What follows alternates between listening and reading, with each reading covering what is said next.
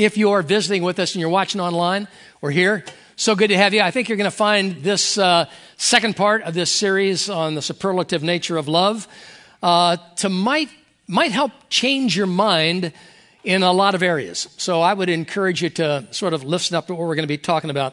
Last week we we looked at, at what we call what is superlative. What does superlative mean? It means the highest, the greatest. There's nothing better. You couldn't go any further. That's the idea of superlative. And we've run out of superlatives to define this person's talent or ability. And then I, I, listed a number of superlatives, some of which are just woven throughout regarding the subject matter of love. And these superlatives are not used regarding other virtues. Like, and the greatest of these is love. Or this is the royal law, this law of love, which means you're a king or a queen, queen when you present it. Uh, love covers all of this or all of that. That's a superlative. Um, uh, love never fails. And when you love, it should be overflowing. Uh, over and over again, there's probably eight or nine different superlatives that are used regarding love that are not used of any other virtue at least not to this degree. So it's something to consider. And I made it very clear last week that love is not an emotion, it is an act. It is a sacrificial act. For God so loved the world that he gave. He gave his only begotten son. So today, with what we've got before us, is this. Last week was more of a theological look at all the superlatives regarding love. Today it's how do we as believers, engage in a world that threatens our moral values. And we are threatening their moral values. how, do we, how do we do this?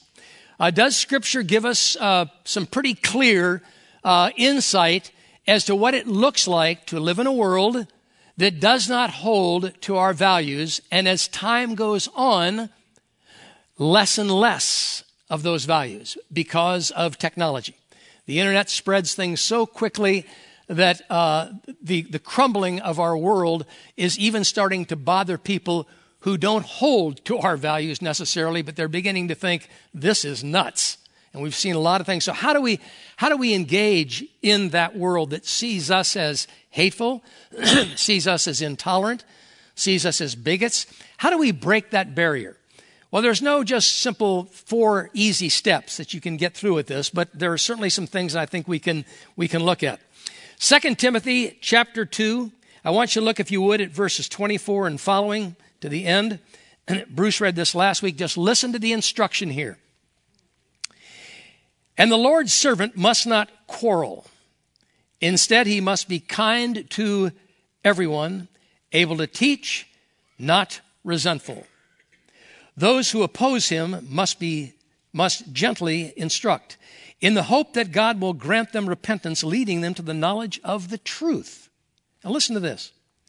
And that they will come to their senses and escape from the trap of the devil who has taken them captive to do his will. Lord, Thank you for this incredible revelation that we realize that we do not wrestle against flesh and blood, but against principalities and powers and spiritual wickedness in high places. We're not wrestling with people, we're wrestling with the evil one. You made it very clear in this text. We need to learn, love every single person that is around us that sees things differently than we do. Maybe we understand that in a greater way today. And we'll thank you in Jesus' name. Amen. Just before we dive in, I also want to let you know that next week we start our parable series, and Jim Supp is going to be kicking that off. It'll really be good. Um, when I look at this particular text right here, uh, you'll notice, and we'll see this in other texts we'll look at, it says, uh, and the Lord's servant must not quarrel. Look what we have been through in the last 14, 15 months, there's been a lot of quarreling. I've been a part of it. But it says right here, we're not. We're not supposed to be doing that. We're supposed to be listening. We're supposed to be dialoguing. We're supposed to be loving people without caving that see things differently than we do. and I'm going to try my best to navigate some of these waters. It doesn't mean that they will always work, but we've been given pretty clear instruction from Jesus and from Paul and others. Then it goes on in verse 26 that they may come to their senses and escape from the trap of the devil who is taking them captive to do his will. We know that the world, the world system, is under the control of the evil one. John 8 44. You're of your father, the devil. The lust of your father, he, you will do. He was a murderer from the beginning and a liar. He goes on. And we see this in many different places in, in Scripture that, that there is a powerful force out there, and we have to separate the enemy from people that have been taken captive by the enemy. That's who we get mad at. We look at, at, at, the craziness around us and we get mad at the politicians or the people that are pushing this. We've got to go back here and say, oh no, they've been taken captive. They, they, Father, forgive them. They don't even know what they're doing. And even some people outside of the Christian worldview are looking around saying, this is crazy. I mean, this is just plain crazy, some of the stuff that we're dealing with. But we have to realize that every single person, no matter what side they're on, is made in the image and likeness of God. And that's what we have to see. That's the first thing we have to see when we engage in any kind of a meeting, a school board meeting, or a political meeting, or this meeting, or that meeting, or family meetings, or whatever. We have to see people made in the image and likeness of God who loves them with an never, everlasting love. We have to see that. We also have to define some terms because there's a lot of terminology that, that floats around that I, I'm not sure we understand fully what it means. For example, when we use the term enemy, uh, we, we read about uh, loving your enemy, which we'll see in a moment. But when we talk about enemy, we realize there are people that want to take us down. The term enemy simply means somebody that wants to take you out of the game. It could mean, you know, if it's warfare, it could mean the enemy wants to kill you, take your life away.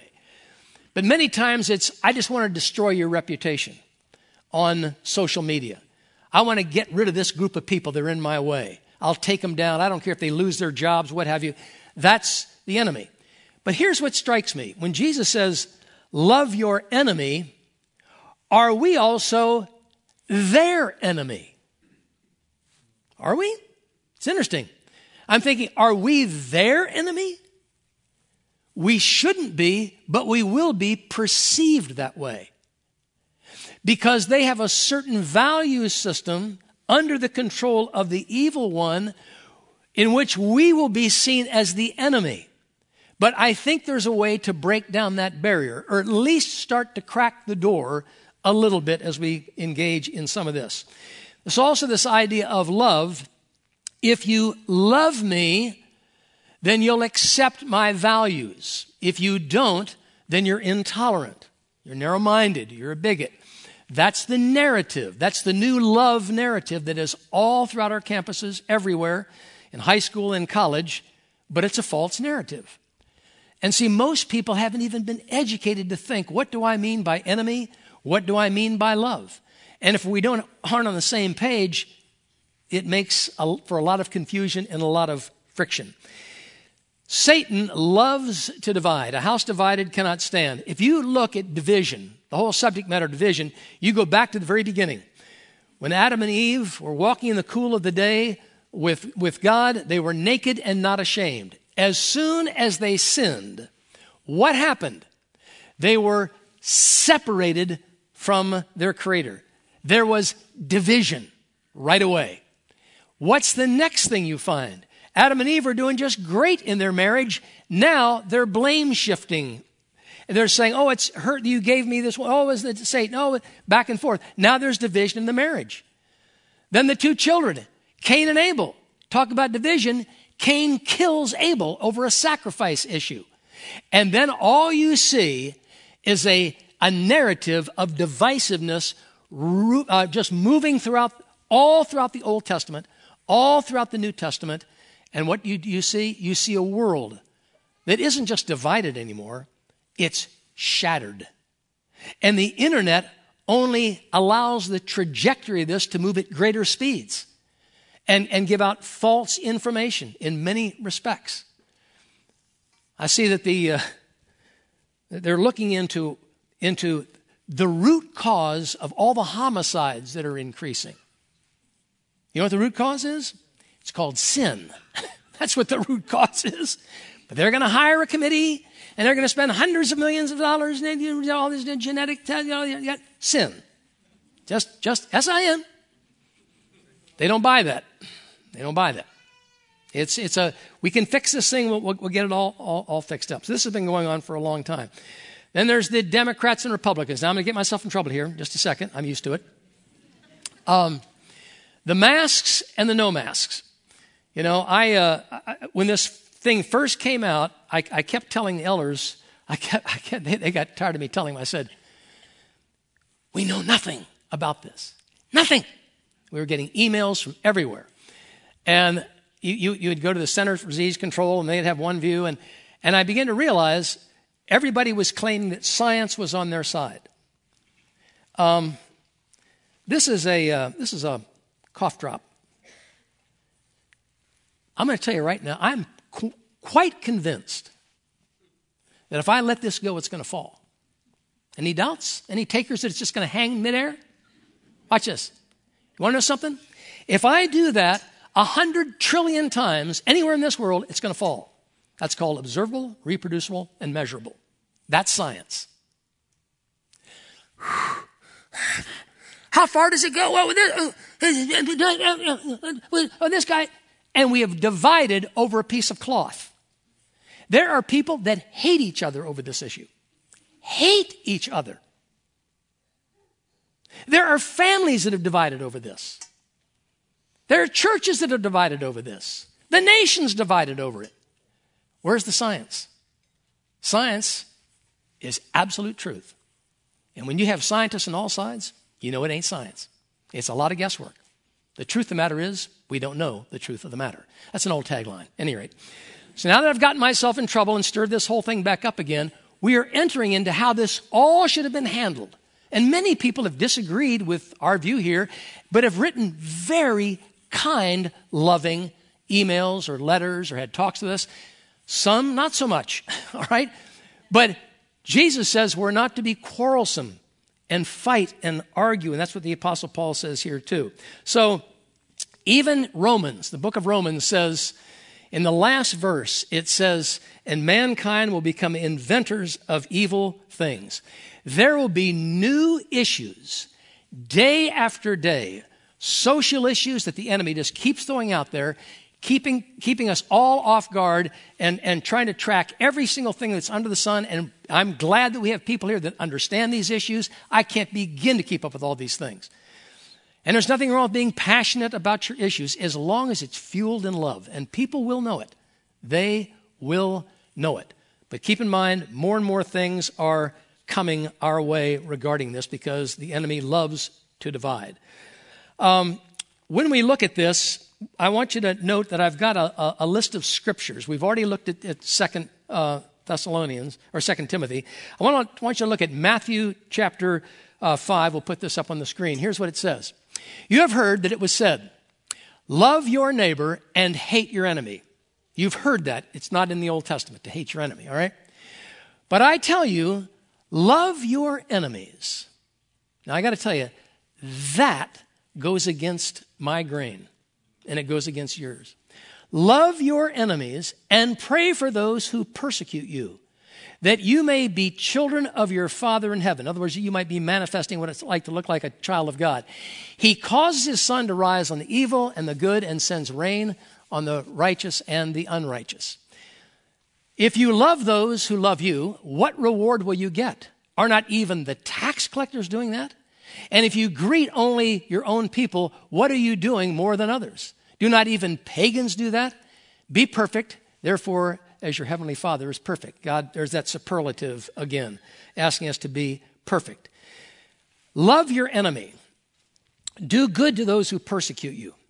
That's a, that's a hard, hard thing to do. Now, I'm going to take a chance here. I wasn't at the school board meeting, uh, and I know there was a lot that went on, but I know you only get a minute to say what you're going to say. But I, I think that if I were given one minute at the meeting, knowing you have very strong views on this side, on the LGBT, transgender stuff, and you got a very strong view on this side that we think that's morally reprehensible. You've got all this stuff going on.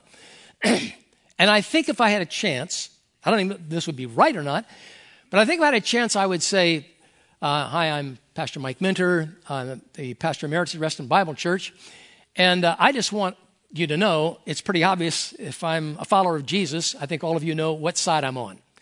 Uh, I, I don't believe in transgender or LGBTQ, but I want you to know something. That doesn't mean I don't love you. I love you with all my heart. As a matter of fact, if you have any financial problems, we've got a special fund here to help you out if you can't pay your rent or your food. I don't care whether, whether you're transgender, what, what you are. And if you get in a car accident and you get hurt, I'll be more than happy to visit you or get somebody on our staff to take care of you. You know why? Because we love you. And love is not to be construed as agreement, and disagreement is not to be construed as hate. Thank you, Madam Chairman, or whatever. And I'd walk off. Because I want those people to know that I disagree, but I still love them. And that's what we have to have, have come across. We've got to find a way to break the ice and, and have people go, You're kidding me. You would actually come to the hospital. You, you're telling me if I'm out of food, I could come and get food at your church even though I don't d- agree with you? Sure. Absolutely. Come on. Because if we can convey that, that just might thaw the ice. It just might thaw the Doesn't mean you can't be passionate. Many people are by nature very passionate. And I've been before to other ones, and I've been fairly passionate. But I, I do think that there is a way to let the world know, because politics isn't going to do it, let the world know what the church really looks like in the midst of these times. Proverbs 15, 1 says, A soft answer turns away wrath. I was in a meeting, oh, many, many years ago, and there was a couple, they were really upset with some stand I took or something. This was a long, long time ago. Had nothing to do with these issues today. Imagine somebody being mad at me. Anyway, they were mad at me. So I brought in a very calm person on our staff because I know how I am. I can be a little quarrelsome. So I brought in Paul Goodnight. Most of you know Paul, he was here a number of years ago. At any rate, and these people got really heated. and I'll never forget what Paul said. He looked at them and said, I'm sorry, I can't hear you through your anger. Whoa, man, you, I thought, whoa, I can't hear you through your anger. In other words, I'm, I'm blocking everything out. Could you, could you calm down a little bit? Could we just talk about this in a loving, kind way? John 3 tells us that Jesus says, uh, This is the verdict. Light has come into the world, but people love darkness rather than light because their deeds were evil. Everyone who does evil hates the light and will not come into the light for fear that their deeds will be exposed. Jesus says, This is the reason that the world hates me. He says, But whosoever lives by this truth comes into the light so that it may be plainly seen that they have done, done so it has been in the sight of God. Jesus says, The reason the world hates me is because I testify of its evil. Does he love the world? For God so loved the world. But he still testifies. And he also uh, tells us later in John 15 that if, that if you are a follower of me, they're going to they're going to hate you too. He didn't say everybody is going to fall in line just because you love them, but many will. Many will. Many will see something that looks so different than anything they've ever experienced before, they're going to want to fall in line. 1 Corinthians 4, we read this. 1 Corinthians 4, it says, To this very hour we go hungry and thirsty. We are in rags. We are brutally treated. We are homeless. We work hard with our own hands. When we are cursed, we bless. When we are persecuted, we endure it. When we are slandered, we answer kindly. When we have become the scum of the earth, the garbage of the world, right up to this moment. Here's, here's Paul saying, here's how you respond in these situations that are so tense and so vile at times. And you know where these passions are coming from. They're coming out of the human heart, and the human heart is very passionate on many, many issues. 1 Peter 3 9, we read this It says, Do not repay evil with evil or insult with insult. On the contrary, repay evil with blessing, because to this you were called so that you may inherit a blessing. That you might inherit a blessing. When we, when we do, when we bless people, we inherit a blessing. Everything is upside down in the kingdom. Everything is upside down in God's good kingdom. Romans 12, we read this Do not repay anyone evil for evil. Be careful to do what is right in the eyes of everyone. If it is possible, as far as it depends on you, live peaceably with everyone. As it is possible. It doesn't mean that everybody's going to calm down just because you're, you're calm, all right? Do not take revenge, my dear friends, but leave room for God's wrath. For it is written, It is mine to avenge, I will repay, says the Lord. On the contrary, if your enemy is hungry, feed him. If he is thirsty, give him something to drink. In so doing this, you will heap coals of fire upon his head. Do not overcome evil uh, by, by evil, but overcome evil with good. Why does it bring coals of fire on his head? Because they've never seen this before. This is shocking to, to, their, to their ways. And when God says, when, when Paul says, give room for God's wrath. You know what God's wrath is? God's wrath is not as much active as it is passive. It's, oh, if that's the way you want to go, world, if this is what you want to do, uh, then I will let you go that way and we will sit back and watch the consequences. We will watch the endless consequences of having violated my moral standards and principles. And once you're buried under all that, then maybe you'll come to your senses and realize you need the gospel. That's what this is really all about. 1 Corinthians chapter 8, I think we have that. Now, about food sacrificed to idols, we know that we all possess knowledge, but knowledge puffs up while love builds up. Those who think they know something do not yet know as they ought to know, but whoever loves God is known by God. Notice this idea of possessing knowledge. Uh, but, but love builds up. This is why people get in arguments about the virus and the mask and the Democrats and the Republicans and all these different things because we think we know something, we have knowledge, and it may, might be correct, but love is going to trump that because you'll never get your knowledge across to somebody if you don't use the avenue of love. They're never going to buy it. They're going to they're going to get their, their fists up. They're going to get ready for the fight. And you're going to throw out your statistics and they're going to throw out theirs. But if you are loving in how you present it, hmm, there may actually be some dialogue no matter what side of the coin people are on in some of these areas. Now, I'm going to read a passage to you that I call the pig passage. Doesn't necessarily have anything to do with pigs, but I'll tell you why I call it the pig passage here. It's found in the Gospel of Mark, and I'll just, I'll just read it to you. And then I'll give you a little illustration regarding this. This is Mark chapter 7, uh, 13 and following. And Jesus called the crowd to him and said, Listen to me, everyone, and understand this. Nothing outside a man can make him unclean by going into him. Rather, it is what comes out of a man that makes him unclean.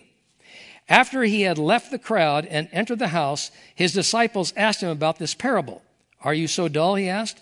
Don't you see that nothing that enters a man, uh, nothing that enters a man from the outside can make him unclean? For it doesn't go into his heart, but into his stomach, and then out of his body. In saying this, Jesus declared all foods clean. Verse 20. He went on, What comes out of a man is what makes him unclean. For from within, out of men's hearts come evil thoughts, sexual immorality, theft, murder, adultery, greed, malice, deceit, lewdness, envy, slander, arrogance, and folly. All these evils come from the inside of a man and make him unclean. And you think, well, that was, must have been addressed to Hitler. No. Mother Teresa, Billy Graham, you, me, anybody you know. That's the heart of man. What's causing all this homicide? It's right here. I think I got it right here. People would just listen to Jesus. Just listen to Jesus, all right? It's right here. And so the reason I call this the pig passage is this. If you have a pig and he's behind barn doors and he's really hungry. Well, they're always really hungry, all right?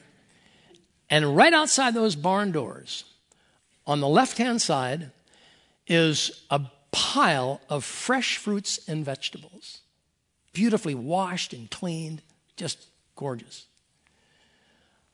On the right side is rotten cheese and meats and rotten eggs, and, and, and it's all stacked and mushed in mud and swill, and it, the stench is overwhelming.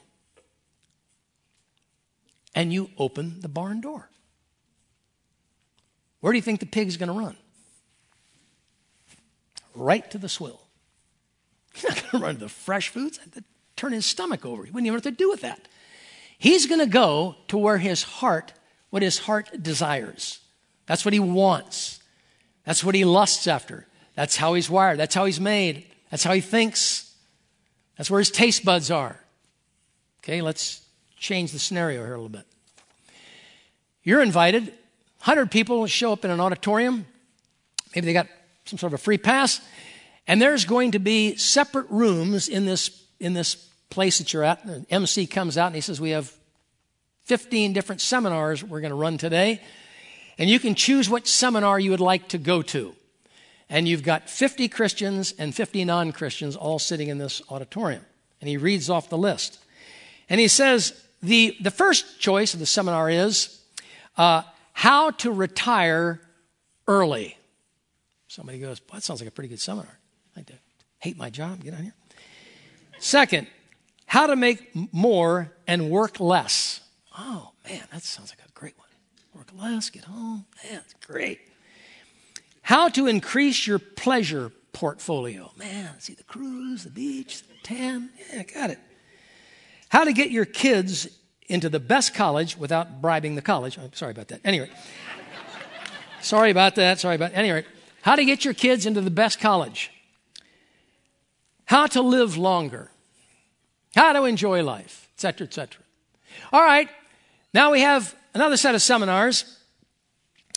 How to become generous with your money and give as much away as possible.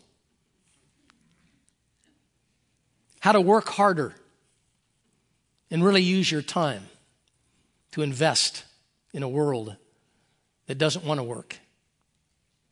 How to build character in your kids rather than worrying about the grades in your kids or what school they're going to. Rather than increasing your pleasure portfolio, why not take some of that and take a nice cruise to a place like India or down in the Amazon or China or here in the United States and go visit a poverty stricken area and spend a month there. How about that? How to learn how to just get rid of as much of your financial portfolio as possible. How to live longer, how to use that time that you are living longer to invest in the kingdom of God. All right, folks, pick your, uh, pick your places. I can tell you which rooms are going to be empty. Tell you right away. Who's going to go to wanting to learn to be generous and give their money away? Why would you do that? Who's going to want to want to work harder?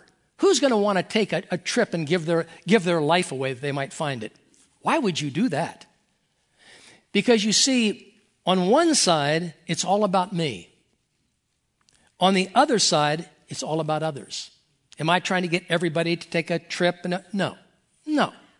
I'm just telling you where your heart is and mine. Just naturally, we would rather increase our pleasure portfolio than to go to India and feed the poor. Who wants to do that? Not out of your heart do you want to do that. But we have been given a new heart. Heart of stone. We've been given a heart of flesh. And the gospel really should change the condition and the trajectory and the view of how we see this world. We should see time as short. And we're going to use our time wisely for the advancement of the kingdom of God. Can we take a vacation? Sure. Can you have a financial portfolio? Sure. But if that becomes your God, you're wasting your life. You are absolutely wasting your life. So when I look at this, I see this as, as a manifestation of what God is talking about when He's talking about loving other people. Jesus hung around the very people that Christians sometimes they look down on and hate. That's where he spent a lot of his time, ministering and caring for those types of people.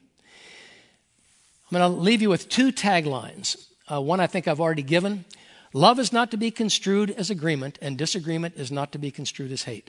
If we can get that across to, the, to our enemy, the people that see us as the enemy, if we can let them know, I can love you without being in agreement with you. We just simply come from two different places as how we were raised and what we think and what we believe. And, and, and I hope we can be friends in this dialogue. And the second one is this the gospel is best communicated when the conviction of those who believe it can be observed by those who don't. And if they see yelling and screaming and quarreling and arguing, they're going to go, Why would I want to join that team? They want to see something very, very different, something that goes totally against the grain of human nature. They want to see people that are passionate about the gospel and what they believe, passionate about their moral values, but doing it in a kind and loving way. That's not easy. It's not easy. And even, as I've written some of this down, I've thought of these last couple of questions here. Have we been quarrelsome through all this? Is there anybody that we may need to go ask forgiveness for? When I think of families that have been divided and people that are not even talking to each other over masks or how you voted, I'm not sure Jesus is too excited about that. All right? You can have opinions, but to divide and be conquered by the enemy, something not wrong. Has our knowledge of everything trumped our love? Our love should trump our knowledge. Knowledge puffs up, love builds up. And it's just not some mushy thing, it's active. It's loving to go to a, to a teacher's meeting, it's loving to present your view. Just do it in a loving manner. Might we have to seek forgiveness of people that we have offended or hurt in the midst of all this? Go back and say, I'm really sorry for the way I've handled that. If you're watching online, here's something else very interesting. In the book of Romans, when we're talking about enemies, it says, while we were yet enemies, Christ died for us. He refers to us as sinners, enemies, and ungodly. Christ died for the ungodly. That, that's, that's us. We're all ungodly. Nobody's like God. So, no matter where you stand on all these different matters, you would have to see and recognize that what is burning within you is unresolved conflict in your own soul that you can't seem to you can't seem to reconcile. And so that while we were yet enemies, Christ died for us. I was an enemy of God for a long time in my life. I shook my fist. I did what I wanted to do. I was going to run my life. One day I heard the good news of the gospel, and it turned my life upside down. And I'm still fighting myself all the way through to the end. I'll be battling my flesh, I'll be battling my selfish desires, but I know there is now, therefore, no condemnation to those who are in Christ Jesus, and that includes you if you've never put your faith in Christ. What does that mean? It means that Christ died and paid the penalty for the, the sin that's within you that, we, that I just read off, that Jesus has this whole list of the, the junk that's in all of us. And the wages of sin is death, so he paid those wages. He paid that penalty. And when you put your faith in Christ and that message of the gospel, the good news, guess what? You pass from death to life. You leave the kingdom of darkness and enter the kingdom of light, the kingdom of God's dear Son. You're no longer under condemnation, you're now forgiven. That's the good news. And I would trust that if you come to that good news, you will move forward in advancing the kingdom of God in a loving manner. Let's pray. Father, thank you for the privilege we've had today to look at your word, to see what you have to say about the superlative nature of love. And so, Father, I pray that there should be one here or anyone watching that today would be the day of salvation, that they would see their desperate need to come to the saving knowledge of Jesus Christ. In the quietness of their heart, they would believe that message. Now, Father, I pray that you would dismiss us with your grace with this last number, and I pray, Father, that we would go forward with a great desire to lovingly advance the kingdom of God in the midst of a dark world that is crumbling rapidly. But Lord, we are still the light of that world. We're the salt, and we must bring it forward. So, Father, now we just thank you for all that you have done and for what you will do. We pray it in Christ's name and for his sake. Amen.